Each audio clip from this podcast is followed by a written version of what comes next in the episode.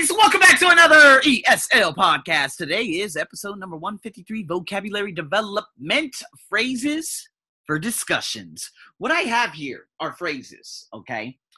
And what you're going to have to do, obviously, on the blog is put those words together in the blank spaces. And then after that, you're going to match the phrases with the definitions, okay? And then we'll talk about a couple of things. When was the last time, dot, dot, dot, dot, dot, at the very end. So, with that being said, we got some phrases in here. Number one says it is now, the words first are ball, as in B A L L, finger, guard, outs, record or record, thoughts, what, and words. Number one, in sentences one through eight, they have bold words within them. And the bold in number one is be lost for. So number one is it is not pleasant to be lost for space, comma, but everyone has experienced it at some time. So be lost for means be lost for words. So I want you to think about it. Now, again, if you actually, uh, some of these things that I'm going to ask you at the bottom, that's it's very easy for you to relate it back to the top in terms of filling in the sentences. But let me just give you guys an example so I can relate this. So we lost for words, that means you have nothing. You're speechless. You have nothing to say. There's one time that I was completely lost for words. I remember I had a girlfriend. This was woo! Oh my god. This was 12 years ago. This was 12 years ago, if I'm not mistaken. And this was just before I ended up moving out and moving into uh, my very own apartment at the age of, oh my God, 20, I believe. No, well, it was before I was 20. I was 19. I was a baby. So, what had happened was I had a girlfriend and she was saying, Hey, we're going to go out with some of my friends. And I never met her friends before. She didn't even have friends because she was a very angry individual. My ex girlfriend. She wanted everything to be dedicated to me. I couldn't have any friends. If I had friends, she had to like literally analyze them up and down. And oh my God, th- this was so 2008. Let's just put it that way. And I met her in 07. Guys, this was before just about everything. This is when MySpace was popular.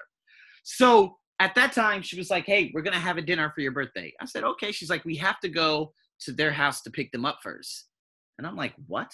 I'm like, Okay, well, cool. All right, where do they live? Over here. I said, Okay, cool let's go there, let's pick them up, and then we'll go to dinner. So I got all dressed up and looking all good and stuff like that. We arrive at the house, there are no lights, there are no people, no nothing. I'm like, what is going on here? Hell, I thought my girl, I thought my girlfriend at the time was gonna kill me. And she's like, come on in, they're gonna be here soon. So we open the door. I don't know how she got the key. And I'm like, this is really odd. But I remember walking in and it was all black inside. But I saw people standing up. I saw like one or two shadows standing up against the wall. And I'm like, what the, what is going on? I didn't know it was so quick. But then she turned on the light. She was like, surprise! And I swear, guys, I kid you not, to put all walks of life of the people who I had engaged with over the last, I don't know, four years into one room, it was bizarre first and foremost, the people who had uh, they they helped me so much financially. And my best friend Andre, obviously, I think he was there. Um, I believe he was there, or he was still at a school in the Navy. But his girlfriend, her parents are the ones that helped me financially, and they helped me, you know, get into college and everything and all that good stuff. They were there. My workmates were there. Did they know each other? Absolutely not my if i'm not mistaken my cousin and her boyfriend who was just a degenerate he was just not a good guy they were there. And i'm like oh my god i'm almost embarrassed to have these two people in the room at the same time because one is absolutely amazing and one is just not a good person whatsoever. But even some of my childhood friends were there. So for her to literally put together everyone into a room that I saw like in 2008, I looked over here, someone from 1999, someone from 2002, someone from 2007, someone from 2006, someone from 2004. It was amazing. So that's being at a loss of words. I couldn't say anything for like the first 10 minutes. I could not believe it. That was still one of the best surprises I've ever had in my life. I kind of forgot. I can't remember all the details, but I remember it was uh, just going to be an absolute battle nonetheless. But oh my God, good times good times a very, very long time ago, but good times. That's what being at a loss of words. I normally say being at a loss of words, but here is loss for words. So I guess uh for both prepositions. No, pro- no problema is what they say in Spanish. So here we go. Number two, when you give a presentation, people expect you to know space what you're ta- uh, what you're talking know what oh yeah of course that's really easy. Know what you're talking about. That means have a thorough idea of what you're talking about. That's pretty easy. You guys know that. Number 3 don't quote what people tell you off the off the record.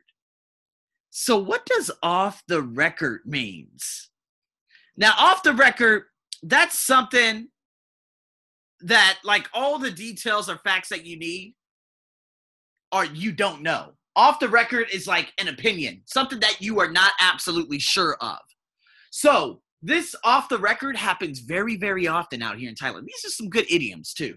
Um, off the record is like, hey, just off the record, you know, I heard, I heard this and this. Off the record is almost like gossip because none of it's confirmed. So here in Thailand, oh my God, when things happen, they happen off the record very, very quickly. You don't know where the information's coming from there's a lot of misinformation and of course we're always going to be able to go but off the record is hey i mean yeah, normally you would hear this in meetings yeah when someone's getting ready to leave and the guy says hey just off the record there's been uh there's been a couple of things said about you da, da, da, da, da. it's kind of like on the low low right so there could be a, a couple of mis you know interpretations of off the record but never take in this situation it says don't quote what people tell you off the record because that's supposed to be on the low low, on the hush hush. That's what this sentence is. So, in saying that, number four, it is frustrating when you cannot, okay, bold, put your mm on something.